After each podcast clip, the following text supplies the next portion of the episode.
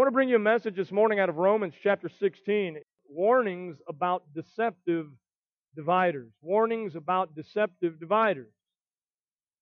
Those of you who are real men, you've been coming to the men's Bible study on Thursday nights for quite some time now. And if that means that's the group of real men, that tells you what you guys who don't come on Thursday are. But we've been going through Romans verse by verse for months. We've seen lots of doctrinal truth. In fact, it's full of doctrine and theology. In fact, if truth be told, most major revivals and resurgences of the Christian faith on this earth, most of them started with a fresh and a new look into Romans and the understanding. We are here today as Protestants who came through the Reformation because one man ventured to study Romans for himself and not just listen to what the papistry told him. And in doing that, he uncovered doctrine after doctrine after doctrine that man had forgotten about in their own traditions and religions. So we're studying through Romans, and I can't get out of it in my own personal study. I spend many hours a week looking at it for the lesson, but I also find myself going there for so many other things, just to inquire and just to learn. In chapter sixteen today, we're going to see this. Paul starts chapter sixteen. And he's really closing what many scholars call his magnum opus, his theological work of art here. And he closes it with some greetings and some salutations and some encouragements. But then in the midst of these encouragements and these greetings and mentioning people by name and prodding them along in the faith, it's almost as if Paul as a lightning bolt hit him. And, and I believe he did. I believe the Holy Spirit said, don't forget this, Paul, as you're closing this out. Don't forget to remind them about this. Because for fifteen chapters now, you have been teaching them sound biblical doctrine. And he had. He started there in Romans chapter one, defining for them what the true gospel was, that it was a righteousness from God apart from the law. And he goes and he talks about then after that the doctrine of the depravity of man. And then we see him go into the fact that even though we are depraved and we cannot by any means ever uh, accomplish salvation by doing good things, there is salvation by grace through faith in Christ and that alone. And he preaches the strong doctrine of justification by grace alone, through faith alone, in Christ alone, for the glory of God alone. And he gives that discourse of that, and then he continues on and he talks about not just justification by faith in Christ. He talks about sanctification because of faith in Christ. And we see he continues on Romans and throughout Romans, giving rich theological doctrine before he goes into the practices of it there in chapter twelve, and encouraging us to present ourselves, our bodies, as living sacrifices, to lay ourselves down each day so that the Spirit can live in us and control us and mold us and make us into people of obedience and holiness. And then we see here as we get to the end, and he draws all this to a close here. In verse seventeen, it seems as if he takes a turn. He's giving all these greetings and all these salutations. And then all of a sudden in verse seventeen, he says, oh, wait a second. I urge you, brothers, to watch out for those who cause divisions and put obstacles in your way that are contrary to the teaching you have learned. What teaching? Romans chapter one all the way to chapter fifteen. He's just giving them a doctrinal discourse. He says, be careful because I, I, I, God has just prompted me to pen this, and I'm going to write it down in the middle of all these greetings and all these salutations. I'm going to remind you again that there are going to be people who are going to come after such truth. When it causes division, I urge you to watch out for those who cause division and put obstacles in your way that are contrary to the teaching you have learned. Keep away from them. Verse eighteen says, for such people are not serving our Lord Christ, but their own appetites. By smooth talk and flattery, they deceive the minds of naive people. nineteen says, everyone has heard about your obedience, so I am full of joy over you. But I want you to be wise about what is good. He says, I've heard that you're doing what you're supposed to be doing, but let me remind you, be wise about what is good and innocent about what is evil. Verse twenty, The God of peace will soon crush Satan under your feet. The grace of our Lord Jesus be with you. And then he goes on into more greetings and salutations, as if he had to put this here right now, because he did. And the reason that he had to do this is because he's talking and he's warning us about deceptive dividers. How many of you understand? When God is moving, Satan is trying to cause division and dissension. I told the men, I've told many of you before, you always want to know, what am I going to preach next? And I said, for a little while, I just want to, to take some time and just freestyle. I just want to preach on some things that have been on my heart. And this has been on my heart for a long time, the fact that the enemy is causing such division among the body of Christ in our day and age. We are divided over things that we should never even be discussing. However, we're divided over those things. And I want to remind you and show you, some of you already know this, you've already seen this, but I want to give you some clarity of what division looks like in the body of Christ in twenty twenty-one. And you'll see that it's very true and it's very evident. The first thing we see is this: non-biblical narratives. We are divided in the church over non-biblical narratives. I hope everyone understands what a narrative is. It is that thing in which you see the world through, your opinion. And these narratives take all sorts of shapes, sizes, colors, flavors, whatever it is. And so what happens in today's modern church is people begin to believe in their narrative even though it has no scriptural representation or no scriptural reasoning. Many people today are seeing everything through their non-biblical lenses of their particular narrative. Oh, they approach church like this: I like this church, but it doesn't meet my required needs or, or my required views according to my narrative, not according to the Word of God, but according to my narrative, what I think, what I want, what I feel. We hear all these words in describing someone's narrative. Then they make, or they really don't make these statements out loud to anyone's face because that would be courageous. They usually make these posts on social media because we live in a day where the coward thrives in causing division behind the scenes through a computer, through a handheld device, through some type of app or social media.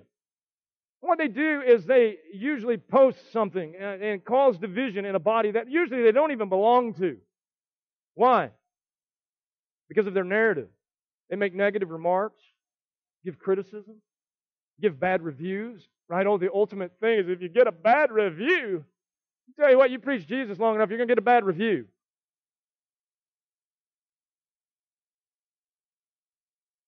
But they stand in the place of always trying to prove their narrative. Just because this particular body doesn't agree with my narrative, I don't want to be a part of that, neither should any of you. And so they cancel you, right? They unfriend you. They unlike you. And they grab a hold of the liberal ideology of the cancel culture, all the while claiming Christianity. I don't know about you, but I'm thankful that Jesus didn't cancel me when I didn't have it all together. But they'll be quick to cancel you for their non-biblical narratives. They've even actually, in recent times, in case you haven't noticed, caused division, even church splits, and even churches not reopening because of the simple thing as a piece of cloth covering your mouth and your nose that we now affectionately refer to as a mask. I want to help you all. There's nothing in Scripture that says thou shalt not wear a mask. But there's not also anything in Scripture that says thou shalt wear a mask. In fact, what is sad about this little thing that everybody is causing division about, it's solved very simply. Just like this. Watch. You want to wear a mask? Wear one. If you don't want to wear a mask, don't. Those of you who want to wear a mask, don't look down on the people who don't. Those of you who don't, don't look down on the people who do. Because if you're as ugly as me, a mask is going to come in handy. But I'll tell you this, the Bible is silent about mask wearing. And I want to help you so that you don't get into these non-biblical narrative arguments. If the Bible is silent about it, shut your mouth. There is no reason to speak on it if the Bible is silent, because what you're going to do is you're going to inadvertently begin to take Scripture out of context to try to prove your narrative. And I will tell you this. You can find nowhere in Scripture where they wore masks because of some pandemic in twenty twenty-one. Doesn't cover that. In fact, I promise you this. Jesus walked up to a leper who was highly contagious, and he put his arms around him, and he hugged him, and he touched him, and he healed him. We argue over non-biblical narratives. The second thing that causes division in the church these days are those arguments over the non-essentials. The non-essentials. Just as the narrative was something that was unbiblical, the, the, the non-essential is something that is biblical, but it's not foundational. I want you to understand the difference between foundational and secondary and tertiary issues. For instance, there are those people who will cause division in the body over eschatological opinion. That's, that, that means this, your opinion on the end times. Do you know why there are so many differing opinions on the end time? Because Jesus said, no man will know the day or the hour. It is not for you to know exactly what is going to happen. So anytime when you become dogmatic about your end times prophecy or your end time eschatological views or your interpretations of the things in the end, when you become dogmatic about that, you run a risk of causing division over non-essentials. For instance, the person comes and says, well, I would go to that church. There's lots of people being saved. There's lots of people growing in Christ, but that preacher is pre-trib rapture. Or he's not. Or he's mid-trib. Or he's post-trib. Or he doesn't believe in a rapture at all. Here's the thing. Whatever you want to believe about eschatology, let me just clear it all up for you. Jesus wins in the end. Let's stop dividing over it. It's silly because it's a secondary issue, but there are people, and they'll write bad stories about you online, I promise. He's somewhat dispensational. Yes, he is. So what? He still believes in a rapture. Yes, he does. But it's secondary. Here's the thing. You cannot believe in a rapture, and that's okay with me. I'm not even going to argue about it. I'm going to show you why I believe what I believe according to Scripture. You can show me why you believe what you believe according to Scripture. Now, here's the thing. If you have nothing to bring, well, that's kind of a waste of time for me, isn't it? But bring what you have in Scripture. Have you noticed this? The people who like to argue about Scripture the most know the least. Huh? They know the least. I'm like, where did you get your Bible degree? YouTube. Sweet. Right? Because everybody's been trapped at home because of COVID. And now everybody's a theologian who's been studying YouTube. And let me just tell you this. If you want to be a YouTube theologian, you can get everything you want from YouTube and still get nothing at the end of the day. So we look at these non-essentials that people are causing division, dividing the church, splitting the church, telling people, don't go to that church. I heard the preacher say it. He believes in a literal millennial reign. So do you. We just disagree on the timing. Those things don't matter. They're secondary, even tertiary issues, right? You wear a blue jean skirt. But guess what?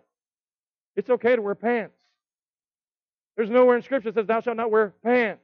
But here's the thing. If you want to wear a blue jean skirt, hey, love denim. Never goes out of style. But if you don't, it's a secondary, probably even a tertiary issue that really has no significance when it comes down to our purpose and our message, which is the gospel of Jesus Christ and souls coming to know Him. We argue over non-essentials. Stop arguing over non-essentials, right? Don't be a Facebook theologian. People love to start a non-essential argument that causes division in the church. We're going to see in a moment where these people come from. We've seen the non-biblical narratives, the non-essentials, and then we see this, the nonsense. The nonsense. And I like how Paul words this in Second Timothy chapter two, verse twenty-three. He says, don't have anything to do with foolish and stupid arguments, because you know they produce quarrels. He's writing to the church, and he's saying, you're arguing over stupid, needless things. Things that don't matter. Foolish, needless, stupid arguments. Folks, understand this. Some people just go around looking for a fight. They love to start arguments. Unfortunately, again, social media has given them a platform. I love this. When somebody says, I'm not trying to start an argument, insert argument. You are a liar and the truth is not in you. You are trying to start an argument. Right? They say, I don't want any comments on this. No, you, of course you don't. You just want to be right. And you want everyone to think you're right when you're dreadfully wrong. But I'm not trying to start an argument. Yes, you are. If you weren't trying to start an argument, you'd just hash this out in your own brain. But some people just like to start trouble. It's been going on since the church was founded. I assure you of that. It's not going to stop until Jesus calls us home. And so as we look at this, see that there are nonsense and nonsensical arguments that churches and people, believers, are divided on. It needs to stop. It needs to stop. There, there is no reason for us to let the world laugh at us any longer about arguing amongst ourselves about things that are stupid and do not matter. Seems like you could use some of that energy, maybe some of that typing, to share the gospel with the lost and the hurting who need to hear the truth that we stand on.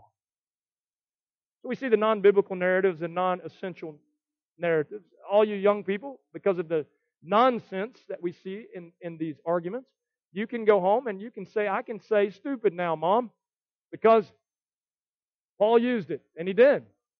That's exactly what he meant. He meant it's stupid, worthless, it's a waste of time. But then we see this in the church. We see division because of non-Christian teachings. Division because of non-Christian teachings. Some teachings are just unbiblical. Please understand that.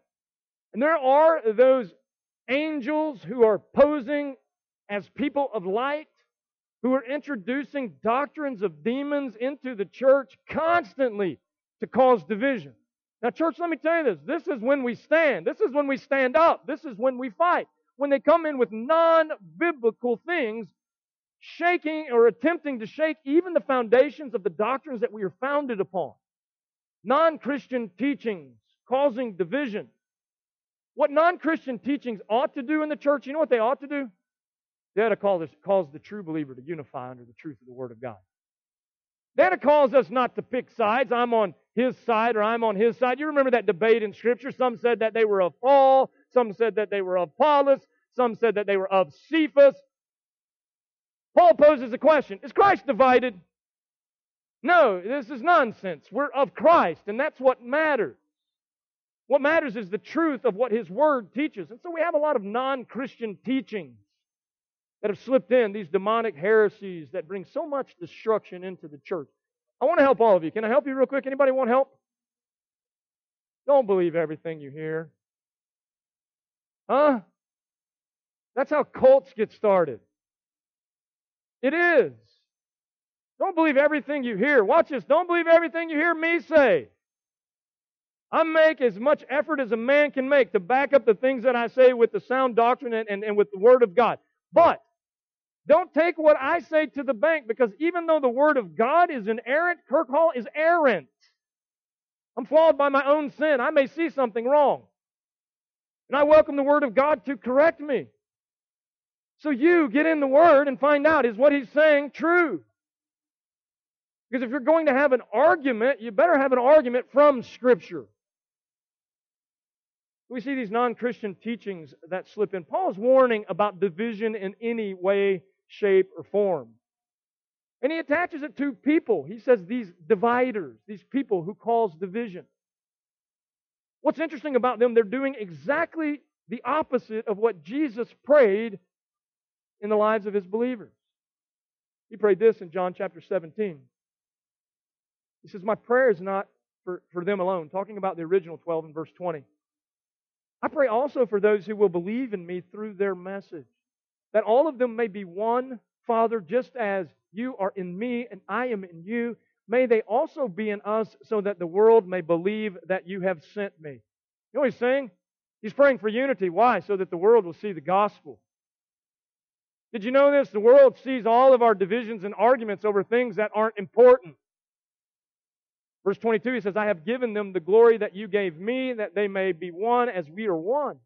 Verse twenty-three, I and them and you and me, may they be brought to complete unity to let the world know that you sent me and have loved them even as you have loved me. It's very important, Christians, are you listening?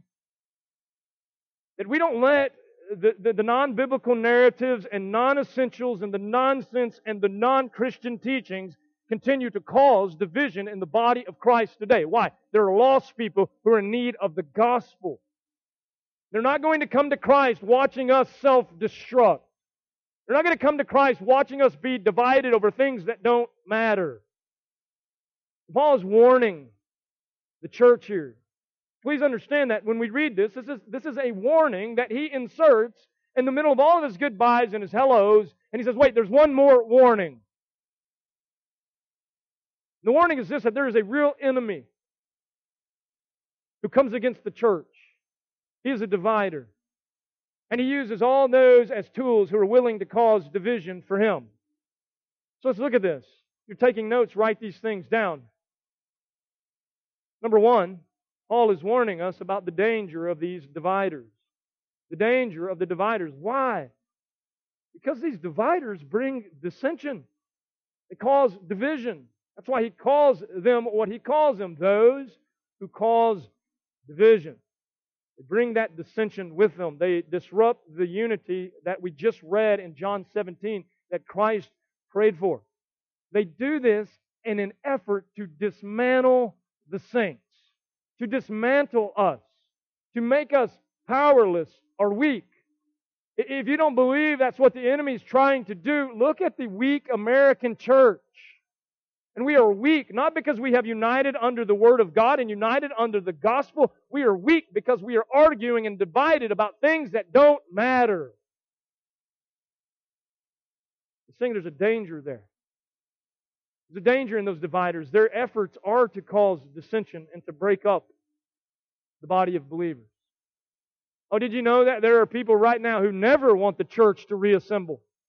They don't want the church to reassemble, right? They have this idea. Well, we're the church everywhere we go. No, you're not. The church is not a building. I would agree. The church is not an individual. Did you know that? There's an individual head of the church, and he is Christ. The church is a body of many parts that has to function together. And did you know this? The word ecclesia in the Greek, where we get the word church, you know what it means? It means assembly.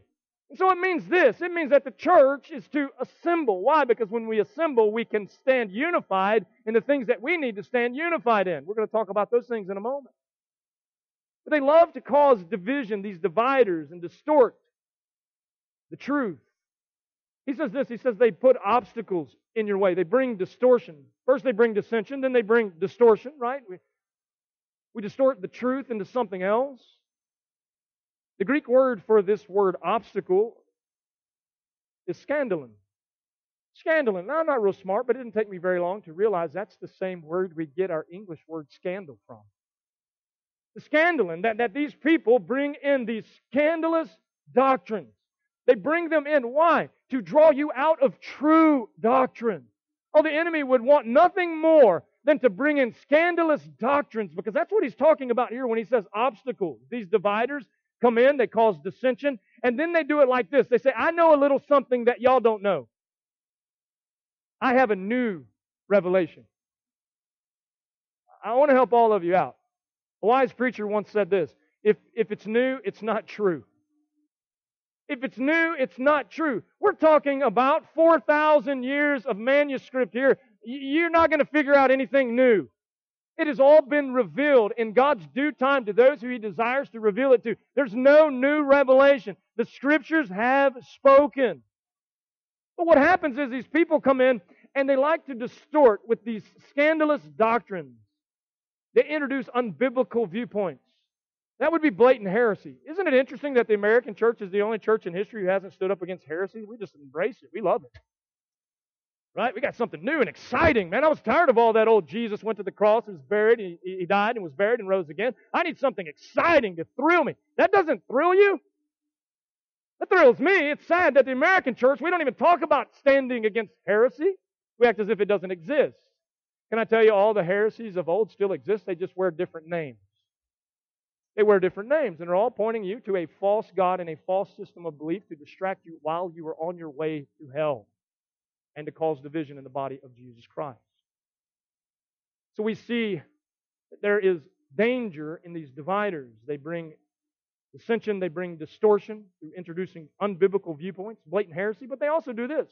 Not only do they introduce unbiblical viewpoints, which we know as heresy, they also ignore sound biblical doctrine. Right? They just completely erase them as if they're not there. I, I love that. That's the modern trend on YouTube to do that. Just, hey, read a certain section, jump over the passage you don't like, and get back to where you like. It's better that way, isn't it? So what they do is they ignore sound biblical doctrine. Second Timothy chapter two, excuse me, chapter four. Second Timothy four. We're going to be talking about Timothy a lot today. You might just want to put a bookmark there.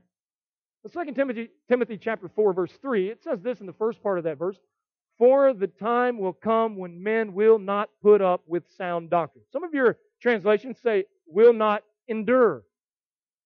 But you're not going to put up with it. Why would we have to endure or put up with sound doctrine? Here's why, because sound doctrine goes against everything that we feel. It goes against everything in our humanity.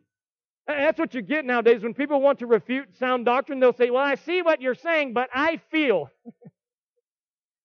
Can I remind you what feelings got Eve?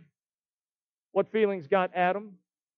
What feelings got Moses? What feelings got Abraham? What feelings did to David? What feelings have done to Kirk Hall as I felt in my flesh that something was right when it was actually dreadfully wrong and it was offensive to a holy God? So these people base everything on their feelings.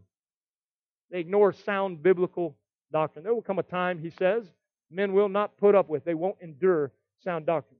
Are we living there? No, if you're sound in your doctrine, what do they do? They cancel you. You're closed-minded. I love this one. You're a fundamentalist. You're, you're, you're, you're old school. No, I'm just reading the black and white text, and here's what it says. You're like, you're like a Puritan. Thank you. Thank you. I love their theology and their doctrine. They stood on the Word of God and they did not compromise. And that's why they saw a great revival. And I'll tell you this, when the people of God stand on sound doctrine and the Word of God, you too will see a great revival. We see the danger of these dividers. These dividers introduce scandalous doctrinal heresy, cause all sorts of division and distortion, and even erase Scripture to fit their cause. And the reason that they do this is the second thing. It's because he gives us a description of these dividers. We've seen the danger of the dividers. Look at the description of the dividers in verse eighteen. This is pretty simple. "For such people are not serving our Lord Christ, but their own appetites. By smooth talk and flattery, they deceive the minds of naive people." Naive people, people who don't know the Word, right? That's how cults get started. Do you understand that? Cults are started because they go after a group of people who are not sound biblically. You know how I know this? Because I've talked to a few Jehovah's Witnesses in my time, and here's the deal. They have marked my house, and they do not come by any longer. They don't. I'm never ugly to them. I've never been mean to them. I just say, here's what the Word of God says. What do you do with that? How do you handle this? Here's what it says. Here's what it means. I had a Jehovah's Witness one time said, "Well, I'm going to I'm going to just congratulate you because I've never talked. I was a young man, but I studied the Word of God." He said, "I've never talked to anyone your age who knew the Scripture as well as you do." I said, "Isn't that sad? Isn't that sad that you thought I was an easy target because I was young, but I knew the Word of God, and in knowing the Word of God, they could not bring in their unsound doctrine into my home?" You know what I found out years ago, and I don't know if it's still true, the number one converted person to Jehovah's Witness was a Southern Baptist. They didn't know the Word. Oh, they had the Word all around them. They had access to the Word, but they didn't learn it for themselves.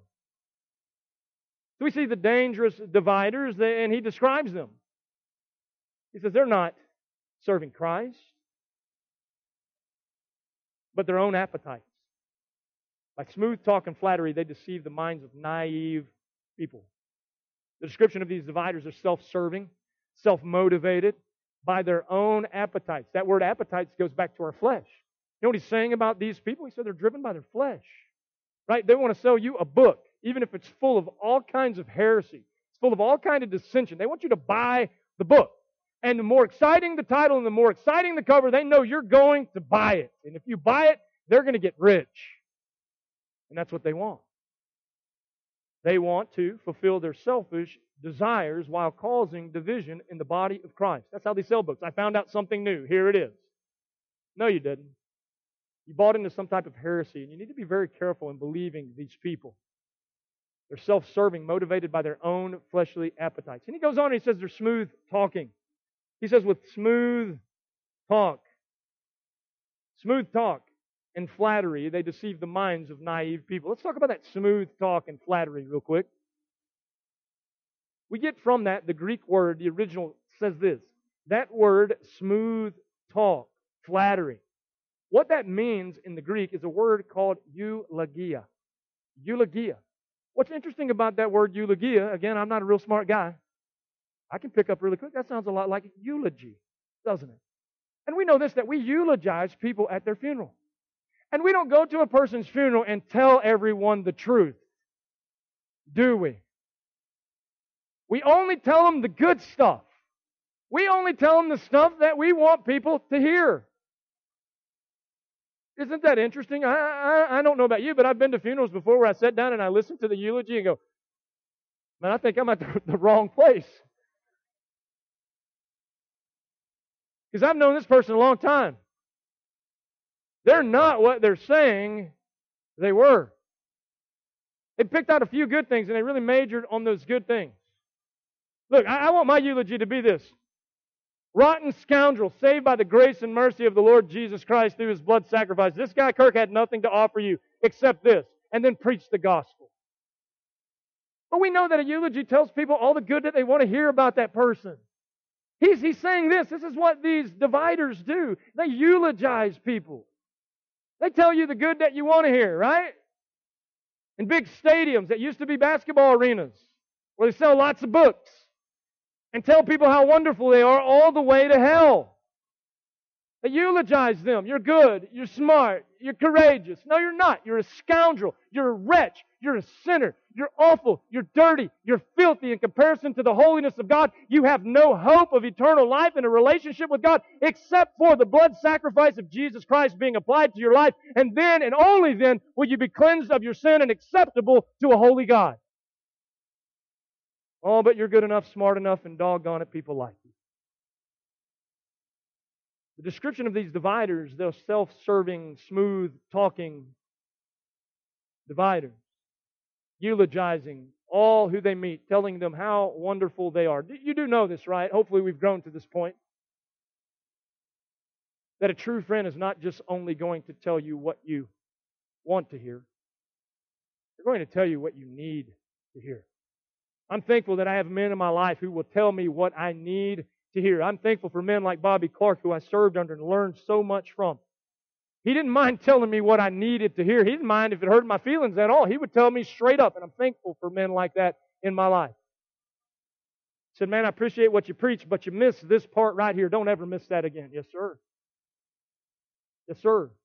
But no, instead we have people who eulogize people and tell them everything that they want to hear. Second Timothy, Paul continues there. He talks about these people. We saw in the first part there in chapter four, verse three, he said, for a time will come when men will not endure or put up with sound doctrine. He says, but instead, here's the flip side of that, but instead, to suit their own desires, they will gather around them a great number of teachers to say what their itching ears want to hear. Tell us something that we like. Tell us something that makes us feel good. They will turn their ears away from the truth and turn aside to myths. Everybody wants to believe a myth, right? They do. It's, it's interesting in our society. Everybody wants to believe a fairy tale, but it's hard to convince people of the truth. And it is the truth that will set you free. Don't you think for a second that the enemy is resting here. He wants to divide you from the truth so that he can keep you into the, in the midst of all of your fairy tales. He describes these dividers, self-serving, smooth-talking, and flattering. They're satanically deceptive. They are. They're satanically deceptive. How do they have the power to deceive so many? Because they follow and they serve the father of lies. That's what Jesus called Satan there in John chapter eight, verse forty-four. He tells him plainly that Satan is the father of lies. And so we know this. If they are walking in deception, they are walking in lies. And they are walking in lies because they have not yet been set free by the truth. Because if you are in the light, John said this in First John, it's impossible for you to walk in darkness again. He's talking about the fact that you have been brought to a place of truth. And the truth has set you free, and you're never going to be in bondage to the deception and the darkness ever again. These dividers, described to a T by the Apostle Paul here, are seen all around us, aren't they? Or heard or read on your social media. Then we see this, he moves on in verse nineteen to the defense against the dividers. What do we do about this? Could we all agree that the church is under attack and has been under attack since Jesus actually ascended into heaven? They've been under attack, and there's been evil trying to cause division in the church. How many of you would say, yes, my whole life I have seen it in the church. We've seen church splits. We've seen deacons meetings where, man, they're throwing their coats off and ready to fist it up and fight it out. It shouldn't be so. Why were they fighting, Pastor? Well, one wanted brown carpet and the other one wanted blue carpet. It was a crucial deal. I was in a deacon's meeting once where they started fighting because one group of people wanted to give me a raise and the other group of people didn't want to give me a raise. And I just wanted to say, I'll be poor, just stop fighting. Just stop fighting. There's lost people who need Jesus. Don't worry about me. He's the one taking care of me anyway. You say, are you serious? Yeah, I can't make stuff like that up. The defense against the dividers. What do we do in defense against these folks? Look what he says here. He gives us the clue. Everyone has heard about your obedience. Your obedience to what? To the truth. So I am full of joy over you. He says, I'm, I'm hearing about your obedience, and that thrills me. But I want you, I want you to be wise about what is good and innocent about what is evil. Wise about what is good and innocent about what is evil. How do we do that? Through the Word of God. We know what is good and we know what is evil through the Word of God, as we study the Word of God, and as we walk in obedience to the truth of the Word of God, we then carry around with us division prevention. He is telling them that our defense against the dividers is unity in our position, our doctrinal positions. Uh, there was a time in church history where there were synods and, and, and there were conclaves and there were meetings Where, where men of God and theologians would get together and decide, here's what we believe, and this is why we believe it, here's the Scripture to back it up.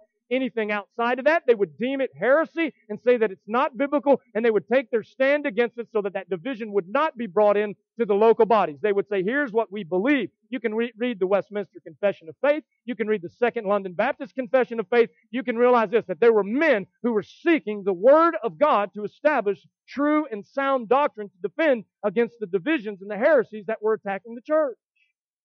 And so as we look at these things, the defense against dividers is unity in our position, our doctrinal position. Let me say this. I know when we say the word doctrine, a lot of y'all people, you turn your ear off and you say, no, I want to hear about things that apply to me. Because I can do this. I can teach a lesson on the family and everybody comes.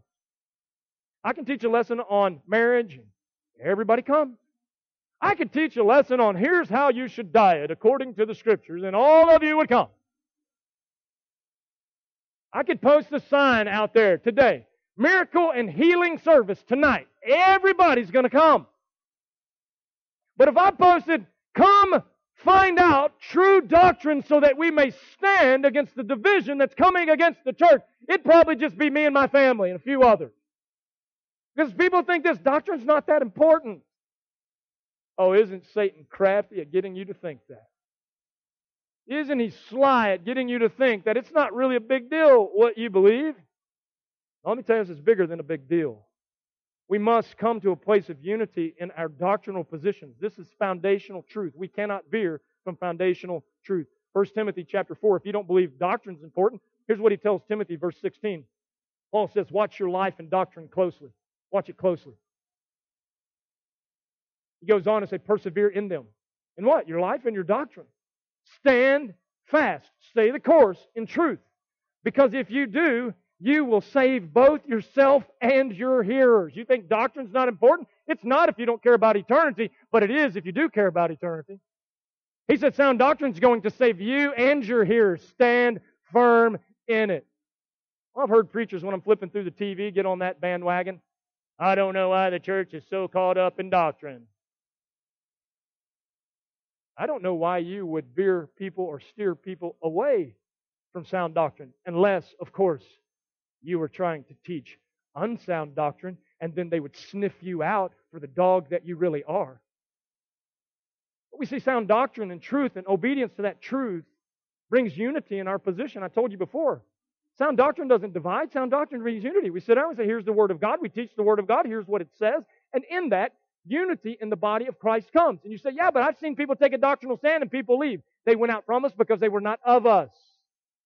There's a time when people leave and they define for you that they were not really of the body. The body is going to agree on foundational doctrines of the truth of the Word of God. Paul, again, speaking to Timothy about that unity in position, our doctrinal position, to be unified in the Word. Second Timothy chapter two, verse fifteen, he tells Timothy to do this. Do your best to present yourself to God as one approved, a workman who does not need to be ashamed and who correctly handles the word of truth. He said to that young pastor, make sure it is of utmost importance that you correctly handle the word of truth. Why? Because it is your defense against all of the division and all of the deception that is going to come against you. Don't be foolish to think that it's not there, Timothy. Prepare for it. We see unity in position, our doctrinal position.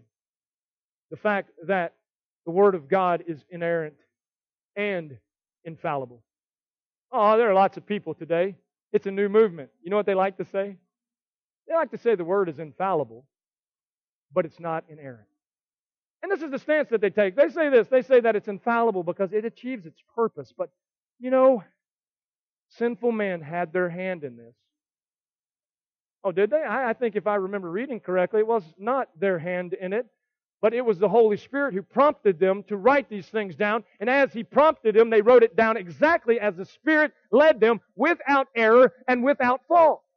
And I'm here to tell you this, you can't claim infallibility without inerrancy. It can't be infallible if there's an error. It is inerrant, and because it is inerrant, it will never fail.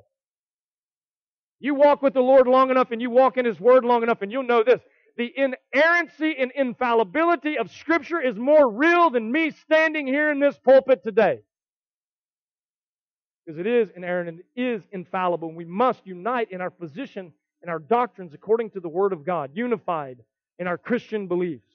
Titus chapter one verse nine says this, it says, he, speaking of the pastor there, giving qualifications, he must hold firmly to the trustworthy message as it has been taught. What's the trustworthy message? The gospel. So that he can encourage others by sound doctrine. Watch this. And refute those who oppose it.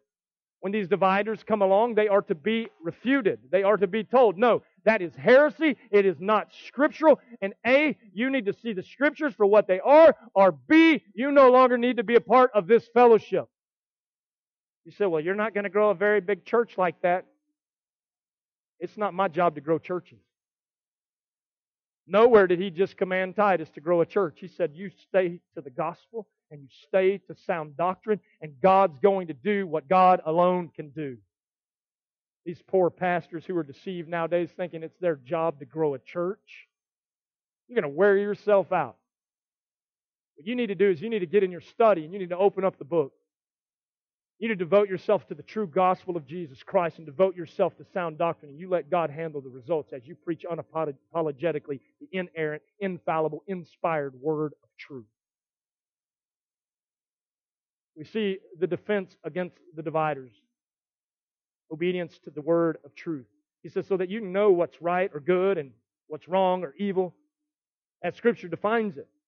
We see it brings unity in position, but it also brings unity in purpose when we approach the Word of God like that, doesn't it? Unity in purpose. I wish the church would be united in purpose, even though we might agree on some secondary or tertiary issues. I wish we would be united in purpose, and that purpose is the gospel of Jesus Christ.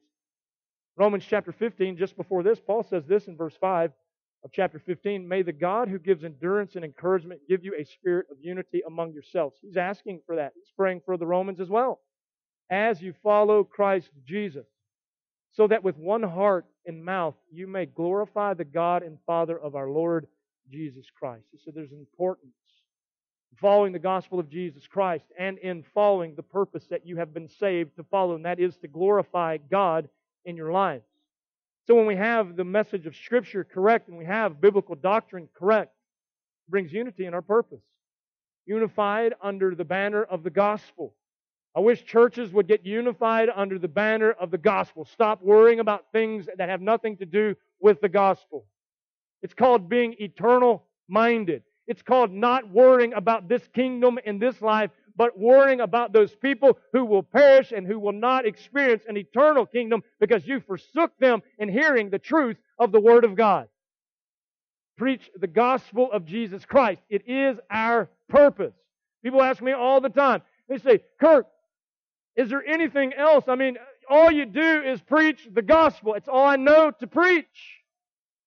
What else is there to preach? That's why we gather. That's why we leave this place and go out into the world. It is to point others to Jesus Christ, to come on Sunday morning and to remind us again, to fix our eyes on Jesus, the author and finisher of our faith, and to rejoice in Him for saving us. And it is so that we may go out empowered by the Holy Spirit to see a lost and dying world and to present to them our purpose. And our purpose is the gospel of Jesus Christ, for it is the only gospel. Please pay attention to me. That has the power to save sinful men.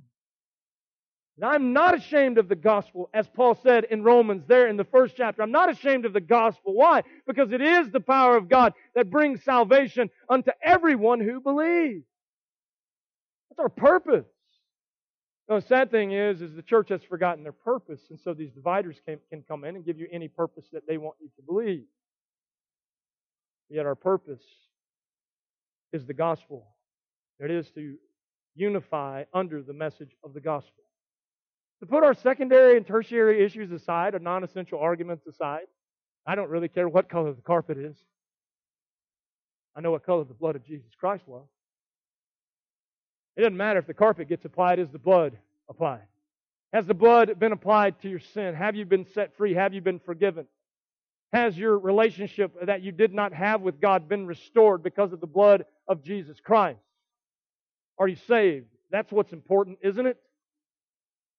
I know we live in a modern church age where we want it to be a little more exciting than the story of Jesus. We've all heard that. We just saw it at Easter, didn't we? We had to have something exciting, right?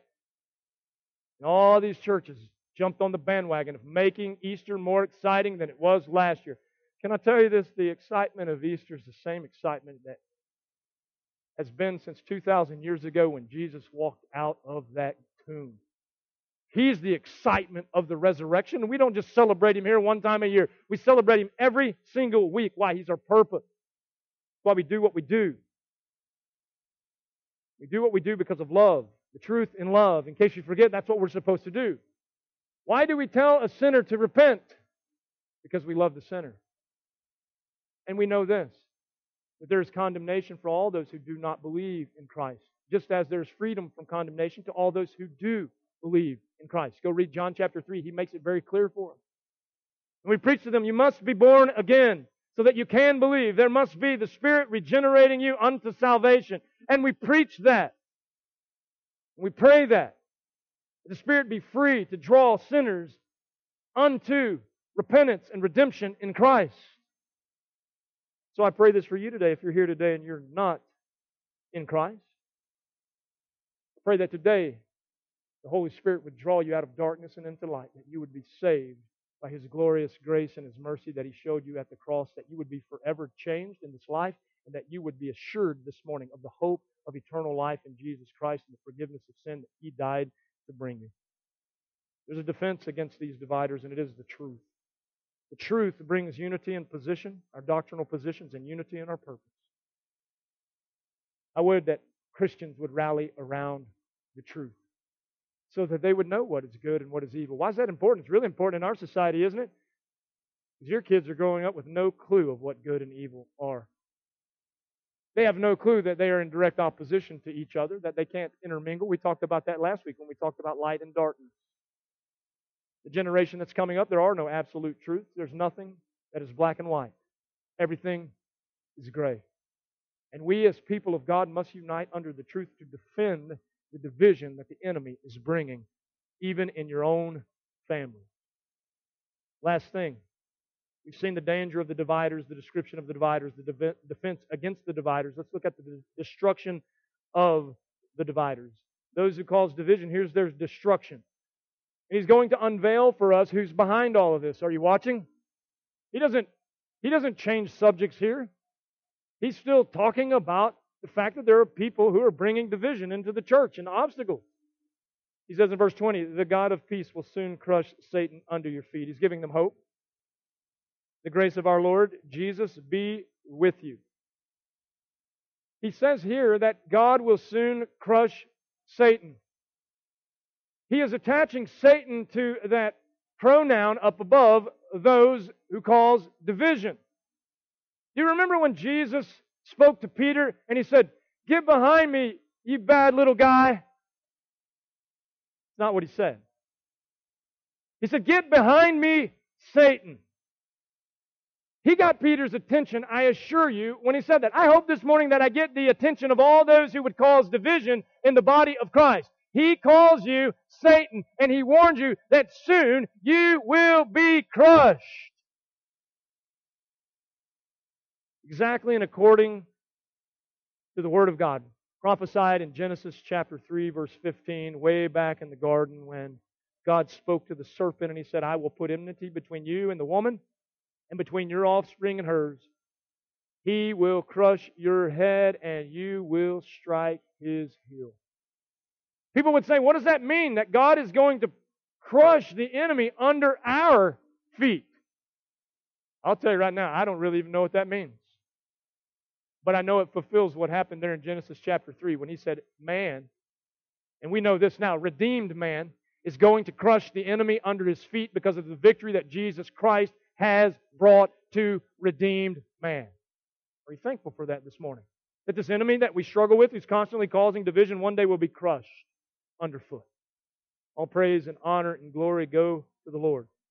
It's prophesied destruction of the enemy, but it's also permanent destruction. Did you know this? When God finally destroys the enemy, it is for good. The end of division among believers, the end of the attack and the assault that comes upon us, the attack and the assault that comes upon truth, it will end forever. Revelation chapter twenty, verse ten says, "And the devil who deceived them was thrown into the lake of burning sulfur." That's for all you people who don't believe in a literal hell. "Where the beast and the false prophet had been thrown. They will be tormented day and night forever and ever." Oh, it is a permanent destruction of the dividers. Aren't you excited about that? That though we have to endure division in this life, and, and though we do have a defense against that, which, which is the truth of the Word of God, while we, were, we are here standing against those divisions, we know this. One day they will end. They will end because of the victory of Jesus Christ. So I know what your question is. Kirk, this was a rather different message. I hope it was.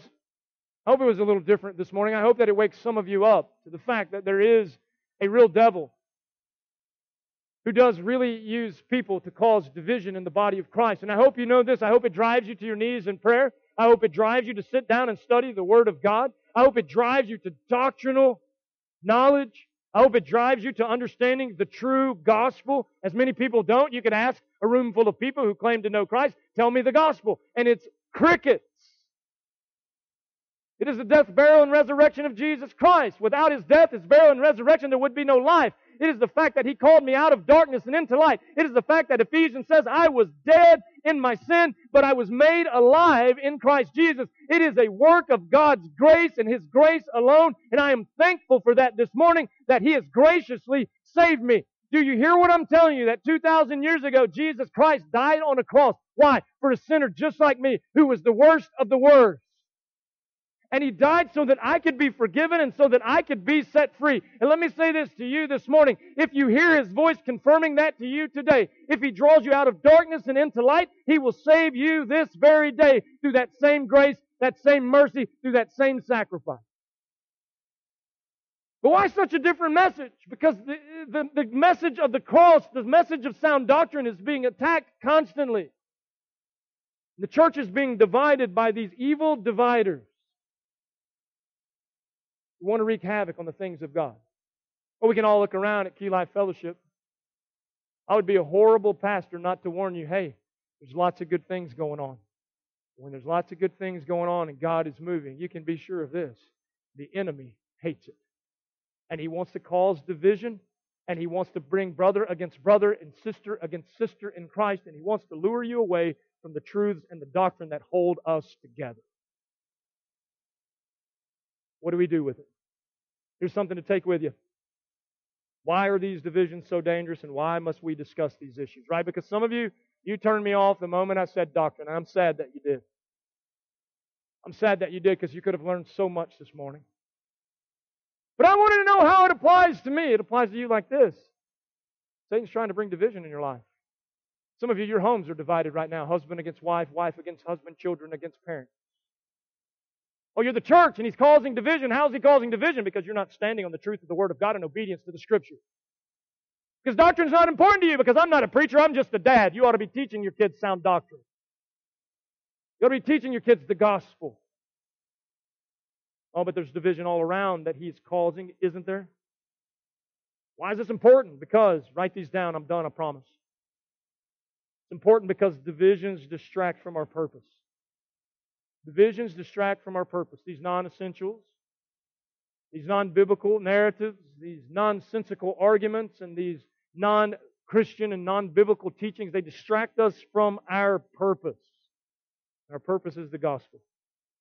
We can get co- so caught up in so many other things that don't matter that we miss the main thing.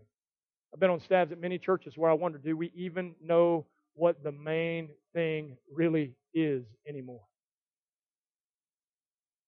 For six months when we came here and we were praying about starting Key Life Fellowship, I wondered, because I saw a church on every corner. corner. Let me say this, I saw a building on every corner. So for six months, I visited churches on Sundays because I didn't have a church home. All the while praying, God, why would you have me come back here, start a church? And I realized this, that churches have been so divided that they don't even know what their purpose is anymore. They are distracted from their purpose.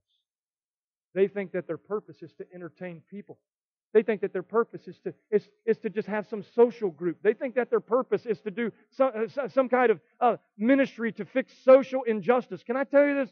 You're never going to fix all of the social injustices. The church is divided over that issue right now. That's silly. Preach the gospel. And when Jesus Christ returns for His own, all social injustice for the kingdom will be done away with. That's why we long for Him. That doesn't mean don't love your neighbor and don't do for your neighbor. That's not what I'm saying either. We get so caught up in things that aren't our purpose. Jesus said it like this, "Go ye therefore into all the world, preaching the good news," right? "Making disciples, baptizing them in the name of the Father and the Son and the Holy Spirit. And let me remind you, I'm with you always." That's our purpose. Divisions distract from that purpose, don't they?